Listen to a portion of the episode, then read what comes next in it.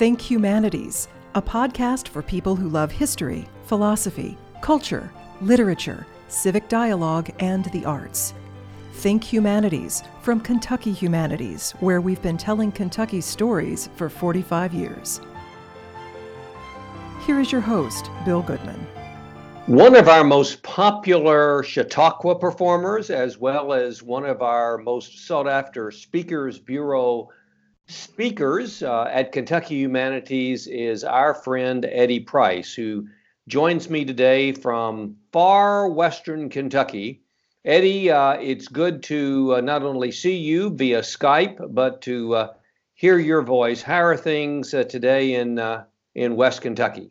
Well, they're doing really well, thanks. Um, I'll be farther, farther west tomorrow. I'm doing the uh, Kentucky Chautauqua program down in uh, Princeton. So that's quite a few hours, couple hours west of where I am. So tell us, uh, first of all, before we get into our, our discussion about uh, Chautauqua and about uh, the Speakers Bureau, tell us a little bit about uh, yourself, uh, Uh, where you are today, uh, where you live, but also your background. All right.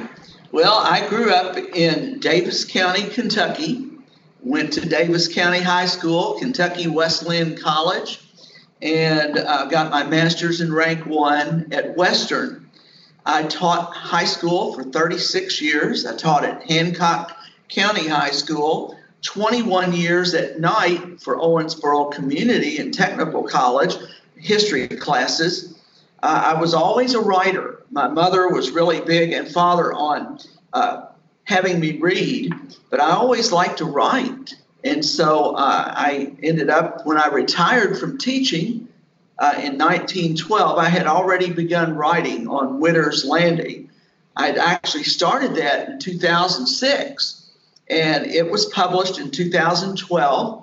And uh, Virginia Carter, who was previously before you, yes. uh, the executive director, she uh, read the book and wrote a jacket quote and recommended that I join the Speakers Bureau. So I did, and that takes me into schools. I'm not retired at all. And uh, uh, So it's just really been a, an enjoyment. I've won awards with my books. I've come out with a sequel to Witter's Landing called uh, One Drop a Slave. And it's gotten a lot of traction down in the South, uh, in Louisiana. I'm going back to do a lecture in New Orleans this summer. I've got a series of children's books, and I do puppet shows. And uh, I mean, it, you never know what kind of costume I'm going to be in. And then I've written a book on uh, the Derby of nineteen thirteen, and that goes along with my uh, Chautauqua performance.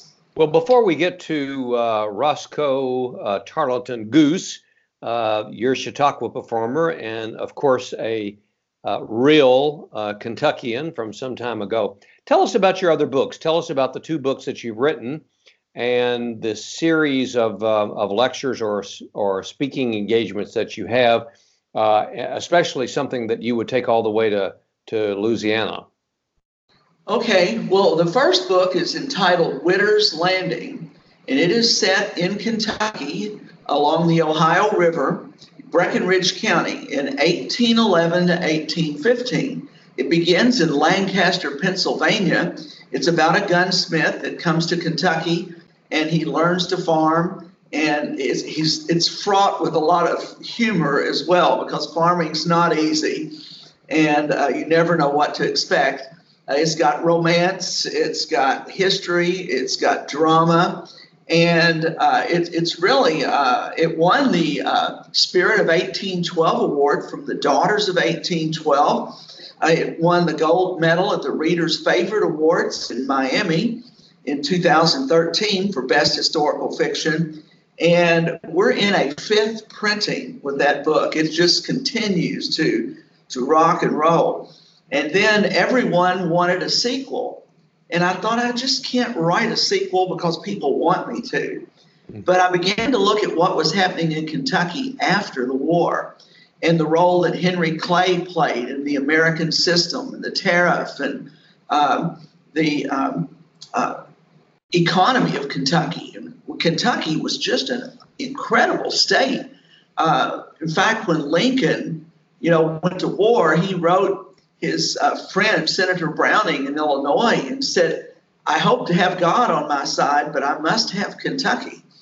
And so I, I do uh, give a, a lot of insight into Kentucky politics. In the next, in the second book, the governor dies, uh, Governor Madison, and he is succeeded by what they would call acting Governor Slaughter. And they tried to invalidate the election. The legislature did, and they didn't do that. And that's that's in the story. So there's a lot of neat uh, history that I, of course, I, I lard it pretty heavy with history because that's what I did. Eddie, you um, uh, well know uh, more than uh, many of us that uh, uh, in May, uh, when the foals are born and uh, you see them romping across the bluegrass and in other places in Kentucky also, and there happens to be a, a little race uh, just uh, west of here.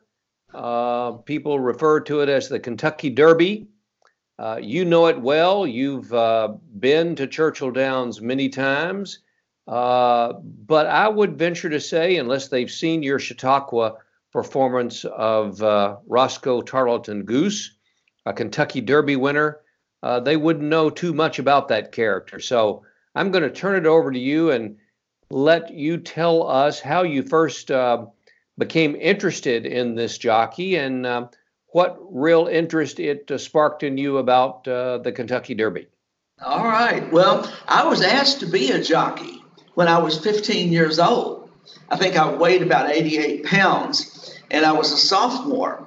And my mother said, you're not getting on top of those big, dangerous thoroughbreds. Uh, I rode. I had a, a, a horse and rode all the time. And I had a man ask me if I would uh, want to try exercising horses Uh, in Henderson, you know, at Ellis Park. But uh, I didn't do it. Mom uh, ruled, uh, overruled that. But I was a speaker's bureau um, speaker, and I was on my way to Greensburg to do the uh, War of eighteen twelve program, and uh, I got a call from Pam Metz. Now, she was a, um, she is a librarian at Katie's, and she said, I want you to come down and do your program. I, it's just a two-day notice. Can you make it? And I said, well, yes, I can. Let me pull over here. So I did and got the information. And she said, bring your uh, son as well. And I said, I've got two daughters. What program do you want? And she said, well, we want your Abraham Lincoln program. I was like, because I'm about a half a foot and a half too short for that role. I said, I could get stilts and a beard, but I did find I pointed her in the right direction. And Uh, they said, well, you ought to do Chautauqua. And I thought, golly, who would I be? So I started looking up characters, and, you know, my wife said, well, you were asked to be a jockey. And I said, well, let me look, look them up. Well, most of the jockeys that won early were African-American. And it really surprised me how many of them did. And I read the story of Jimmy Winkfield, the two-time back-to-back winner of the Kentucky Derby in nineteen oh one and two, and was amazed. He was kicked out of jock uh, of racing, being a jockey, and went to Russia to race uh, overseas and became a big star over there. So I kept looking. I thought, well, Eddie Arcaro, Eddie Price, uh, he wasn't really a Kentuckian. And then I found Roscoe Tarleton Goose. He was born on a little tenant farm outside of Jeffersontown, Kentucky. And uh, his father uh, had been wounded in the Civil War and had dim eyesight. And they weren't making much money, so they moved into Louisville, and they scattered the little ones out to live amongst relatives. Uh, Roscoe came back and got a job delivering newspapers, and then uh, he started driving a horse and wagon, uh, delivering goods for a department store. And he liked it, and he would stop in at Bill Brown's blacksmith shop to warm up by his fire on cold, rainy nights, and he would pet those big old draft horses. And Bill Brown said, I need somebody to take these things to the stables and back and on winter nights, you know, and we'll rough, put the rough shoes on them. So Roscoe Goose began riding these big, fat draft horses, and then uh, Bill Brown asked him, he said, well, why don't you come out? And uh, I've got two horses, race horses at Churchill Downs. How would you like to be their exercise rider? So Roscoe, was, he couldn't sleep that whole night. He went out uh, and he saw the thoroughbreds, and he said he was so used to riding those big, fat draft horses. Those little two-year-old thoroughbreds were skinny by comparison. But he learned how to ride, and he became uh, a really good exercise rider and started racing, and he could move a horse up. That, that was the terminology, that you could take a horse that was an underperformer, and he knew how to, to get them uh, moved. And before long, he was, you know, uh, racing in California, Mexico, and uh, he was worried about the reformers, he called them, uh, the progressives that were trying to outlaw gambling uh, at the racetracks. But Kentucky held on, and he would race in the nineteen thirteen Kentucky Derby. And uh, he met a fellow there uh, at Churchill. Uh, tell us about Mister Hayes. Well, he was he had come back after winning the um, American Derby in Jacksonville, Florida, on a horse named Governor Gray. He came back and won the Bourbon Handicap. He was the top rider. He was spring meet leading jockey in nineteen eleven, fall meet leading jockey in nineteen twelve. But they called him out to the mule barn where the phone was at that time. It was one of those candlestick jobs, you know, that you put up to your ear, you know, the earpiece. And Mister Hayes said he had a promising horse that Uh, he wanted uh, Roscoe to work up for the Derby. And Roscoe said, what horse? And he said, a big rangy colt we call Donerail, and named him after our little crossroads village, a railroad flag station just north, northwest of Lexington. Roscoe didn't want to do it. He had heard that the horse was really a super performer, but then he was he would do terrible in the next. And one thing, he hated a muddy track. He said, well, when that horse, you know, uh, was running on a, a wet track, you'd have thought he was trying to run on ice skates. But uh, uh, in one race right before the Derby, it was a wet track. He came in dead last, thirty lengths behind the winner. But Roscoe worked with him, and uh, then Mister Hayes lost his nerve because they were bringing in ten point, the wonder horse, the number one horse in America from New York. August Belmont, his entourage were coming in. Uh, you know, it was starting to get to be the big race that it is today. Roscoe was really excited about uh, racing Donerail. He thought he could win. But then Foundation, the Lexington horse that had beaten Donerail in every race that spring, came in and ran a trial time that broke the existing Derby record by over a second. So Mister Hayes said, I think you better try to get the mount on ten point. And another rider had already beaten Roscoe to it. So uh, Roscoe went back, and Mister Hayes said, well, he's just not ready. Uh, uh, you can't race. And Roscoe, you know, argued and reasoned and finally told him, I can get you a piece of that Derby. And uh, so Mister Hayes said, well, if you're crazy enough to ride him, I'll, I'm crazy enough to put him in.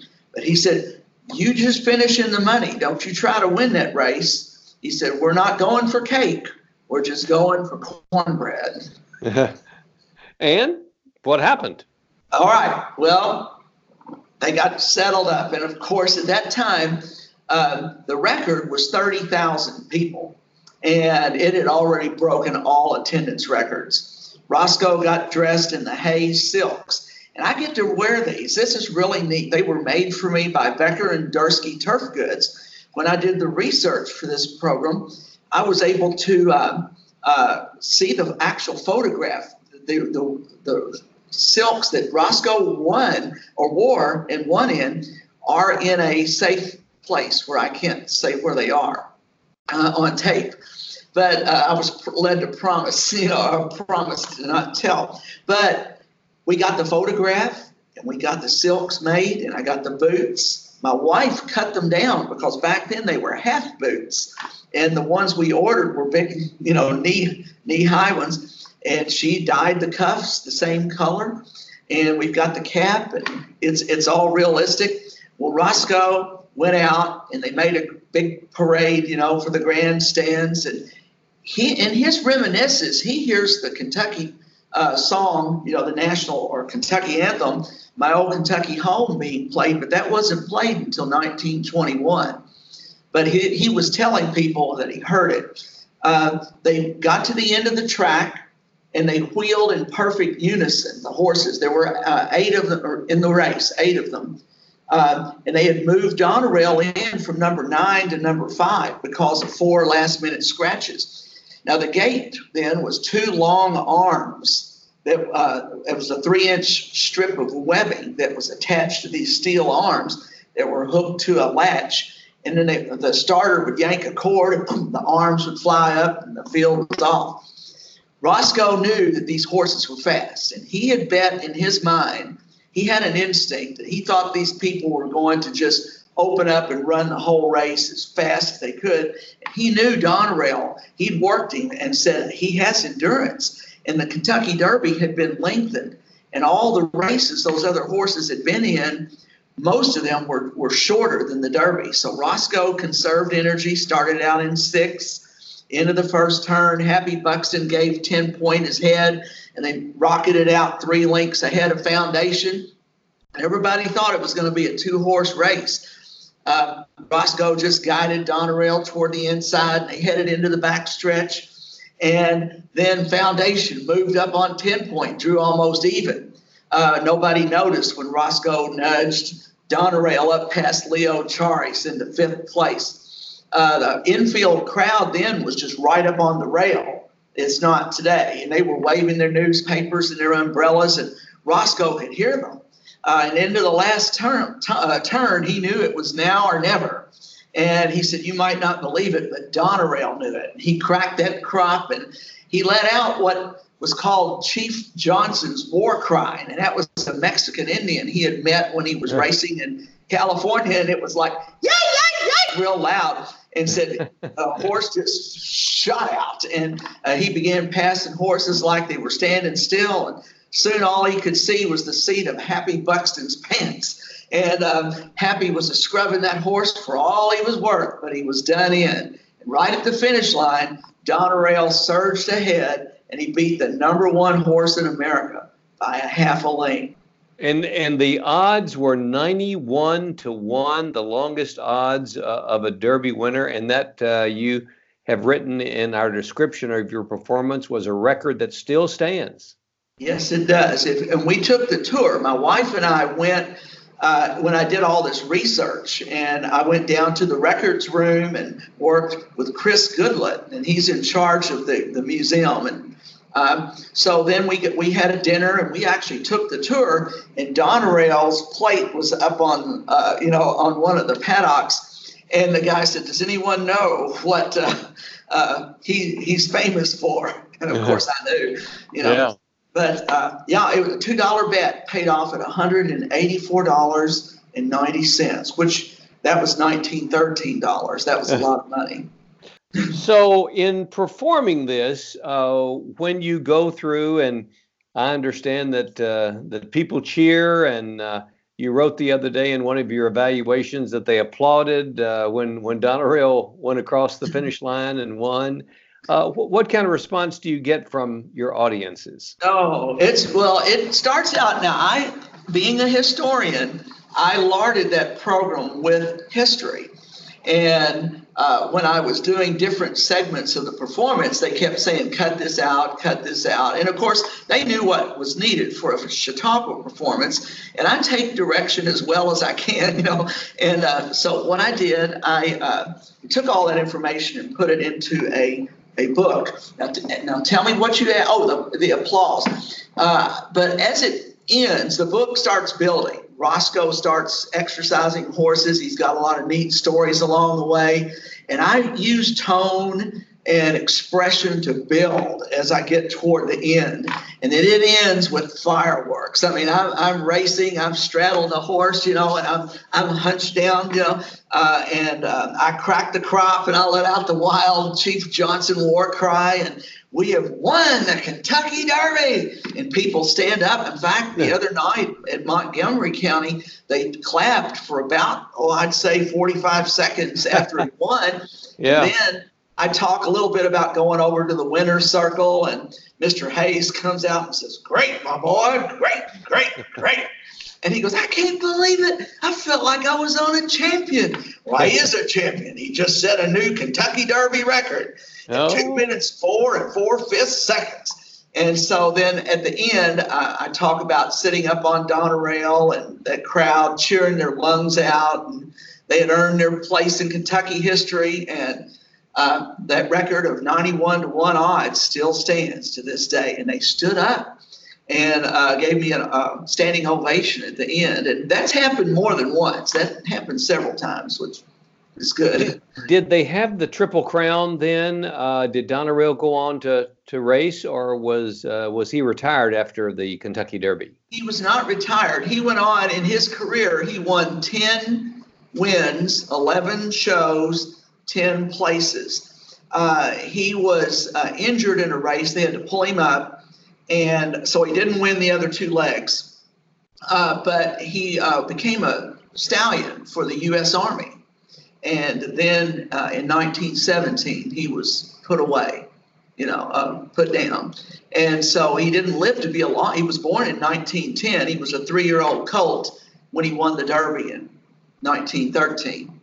So what happened to Goose? Oh, Roscoe Goose, he, uh, his brother was killed in a racetrack accident in Latonia in nineteen fifteen. Roscoe was injured again. He had broken his collarbone when he was a trainer, or, or a, he was an exercise boy. Mm-hmm. uh, but then he had another injury, so he retired in nineteen seventeen. But he became a, an advocate for safety features, namely helmets for jockeys, because his brother, they wore the little cloth caps like I wear during the performance. But he said, you know, the horse crushed his skull, so now everybody on the tracks today wears a helmet, not just the jockeys. He became one of the best-known trainers in the business. He owned horses. Um, he uh, mentored other jockeys uh, like Charles Kurtzinger, Triple Crown winner on War Admiral in nineteen thirty-seven, Louisville's own Eugene James, and he even advised the great Eddie Arcaro. He was a purchasing agent for Colonel E R Bradley, a nationally known figure, and he made a lot of his money doing that. And he was a trainer for Kentucky's U S Senator Johnson in Camden. So he uh, he had a really, he was training all the way up until his death in nineteen seventy-one. Uh, I was a junior in high school going into my senior year. Uh, I don't remember him, but there are people still alive that do. And his niece, uh, Carla Grego, is the gift shop owner at uh, or manager at Churchill Downs. And she gave me some really neat stories about his later life that I can bring into the Q and A at the end of the program. Did um, did he get as much recognition as Donerail, as the horse, or were you? Would you say they were equally in the uh, the fame and the notoriety that they both received? I think he was more famous. You know, he was well known in the business long after Donerail was gone. He never won another Kentucky Derby, but he was known as just an incredible uh, jockey. He, like for years, he was considered one of the top riders in America. And uh, Donerail had these flurries of just brilliance and then then not. And uh, Donerail was a good, solid horse, nothing like Secretariat or some of the bigger name horses. But uh, neat to, to hear how he bonded with that horse. And uh, so um, that's, I would say he was much more famous, though. He was a millionaire. At the end of the uh, his life, they found out he had well over a million dollars, and he had just come from nothing. And uh, he was asked to speak, and people would joke and say that Derby gets better every time you tell it. Yeah. You know? So uh, that he he sounds like really quite a character. Uh, I talked to one guy who's about my age, shoveled snow for Roscoe, and Roscoe gave him money for shoveling out his uh, walkways. And I've been in the house that's right next, it's just right around the corner from Churchill Downs, and it's mm. on the Kentucky Historical Register. I mean, I try to get absorb as much personality as I can. And uh, but then this guy that was shoveling snow did the exact same job about three weeks later, and he wasn't paid as much. And he goes, "What's the same job?" And he goes, "Yeah, but the snow is lighter." so, yeah.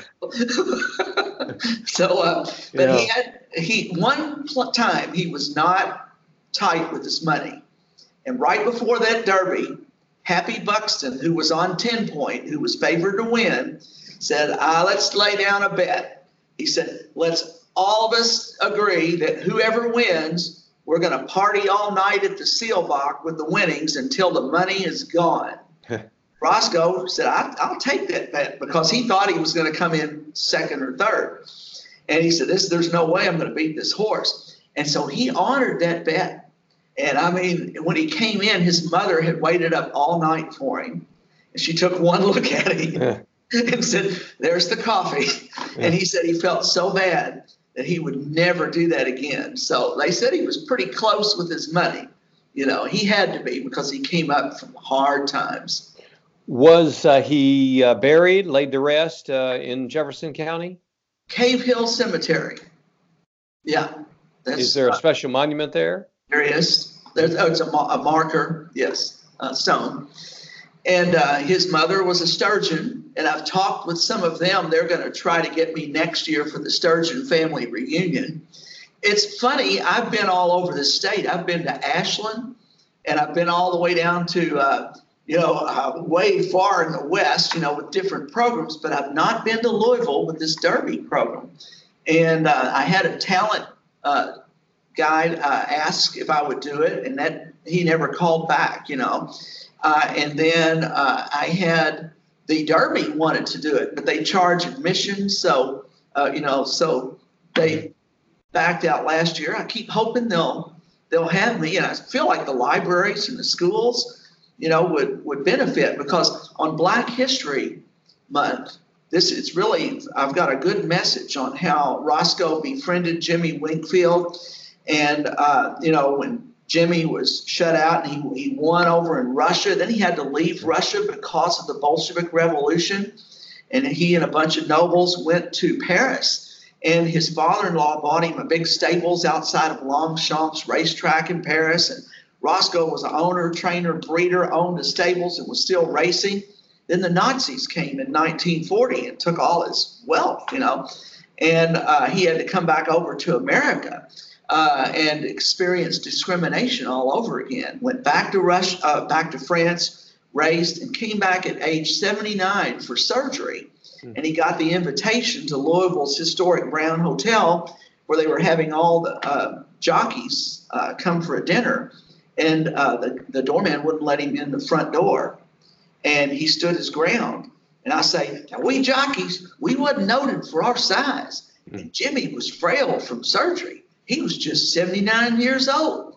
He stood his ground, and he said, I will not go around back. You will let me in. That doorman caved and let him in. And led they led uh, uh, Lily Ann, his daughter, and Jimmy to one of the big tables. And Roscoe looked over and saw that they weren't, uh, uh, no one was sitting with them. So he got up and went over and talked with Jimmy for a long time and had him in the booth on in his box on Derby Day. And the last known photographs of Jimmy Winkfield were with Roscoe Goose. And so that well, was really a, a neat. So I, I think that's got a lot of value for, uh, you know, uh, I think uh, schools. And uh, there was a lot of controversy about people having black jockeys in their yard. But I think that was a, a testament, you know. I guess if people are upset, you don't want to upset folks. But I think a lot of people don't know that most of the early jockeys were African-American in winning. Well, that's not something that uh, people uh, know a lot about, but you tell them that in your story. We've been talking with uh, Eddie Price, one of our Kentucky Humanities Chautauqua performers as Roscoe Tarleton Goose, but also um, uh, a uh, certainly uh, well sought after Speakers Bureau member uh, on Kentucky history. And let me, uh, Eddie, just take a minute to tell people that you can talk about uh, the state of Kentucky after the War of eighteen twelve. Uh, your other uh, talks are homemaking on the Kentucky frontier, the Cane Ridge Revival, the great revival that transformed Kentucky, and then the Battle of Blue Licks. And I've seen a couple of those, including the Battle of Blue Licks, and including your uh, performance of uh, Roscoe Tarleton Goose. And you are uh, a real asset to Kentucky Humanities. We appreciate your your willingness to travel all over the state, and I would um, imagine uh, we can both um, say that you are uh, probably uh, one of the more popular, I would without question say in the top five of our performers, uh, and um, you do such a good job of representing the humanities in Kentucky. Well, thank you very much. Eddie, um, we uh, wish you a good uh, a Derby uh, day, and uh, good luck uh, during this uh, Derby season. I'm sure you'll be asked to perform uh, this, uh, not just because Derby Day will have concluded, but uh, you will continue to do this. It's a great story. It's a great Kentucky story. We appreciate you being with us today. Thank you. Think Humanities is a podcast from Kentucky Humanities, where we've been telling Kentucky's stories for forty-six years. The podcast was produced and edited by Morgan Lowe. Think Humanities is available at k y humanities dot org, iTunes, and SoundCloud. Join us next week for a new episode of Think Humanities.